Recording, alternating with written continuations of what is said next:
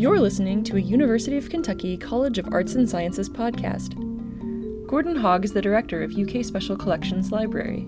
In 2001, UK Special Collections acquired an assortment of Cold War era materials, including books and propaganda posters from the former Soviet Union. In this podcast, Hogg describes the collection, which will be on display as part of the upcoming Year of Russia initiative. I'm Gordon Hogg. I'm Director of Special Collections Library, part of UK Libraries.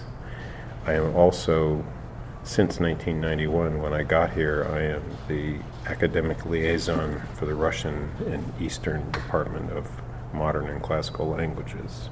In 2001, we had an, a windfall, which was that a very well known uh, couple in the Washington area who were notable Sovietologists, the William and Harriet Scott.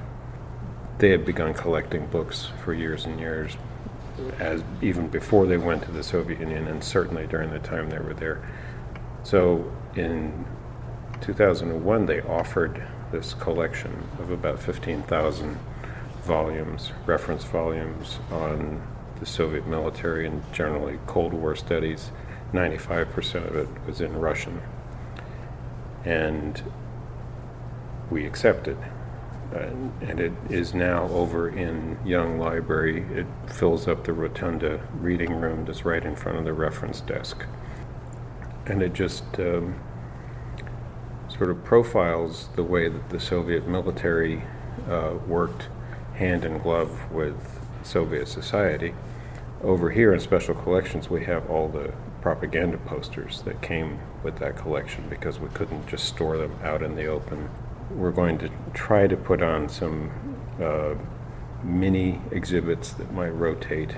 They could be here, they could be other places where we have gallery space on campus. So, how many posters are in this collection? The collection has probably uh, 80 posters of different kinds, and besides just the propaganda posters, there are poster training sets which were used for the recruits.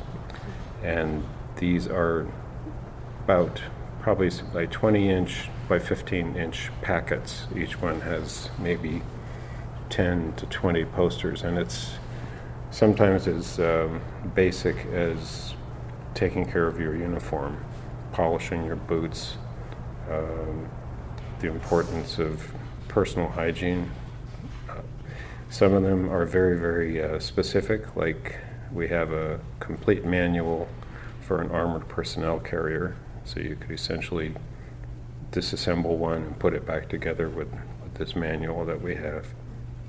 And then just a lot of small scale propaganda pass around packs you can imagine in a, in a classroom setting that you would pass these pictures around, these very dynamic pictures of the Soviet Air Forces, the Soviet Navy, uh, land forces, um, even military trained forces. So there, there are all kinds of things in there. And the one thing which I've showed to some of the groups that have come in here, which uh, is startling to Americans, is that we have several sets, one in particular on civil defense, and the response from some of the American students that was that they thought we were going to bomb them, and actually they were quite sure of it. So it's it just it's an interesting opposite side of the coin because we we in this country, especially people in my generation, spent a lot of times ducking and covering under our desks just in, in case the big one came. Mm-hmm.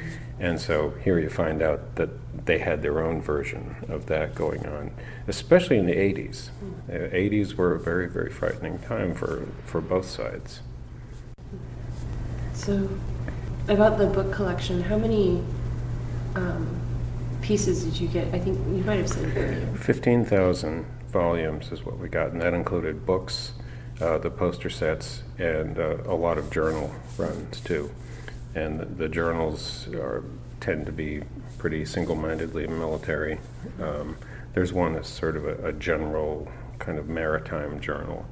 So you, you have articles about uh, merchant marine, maybe articles about icebreakers. They're very important in, in, in Russian navigation because they've got so many iced-in ports. So it it covers it covers a lot of territory while being essentially a military and Cold War focused collection. It, it has tendrils that reach into all, all aspects of, of society.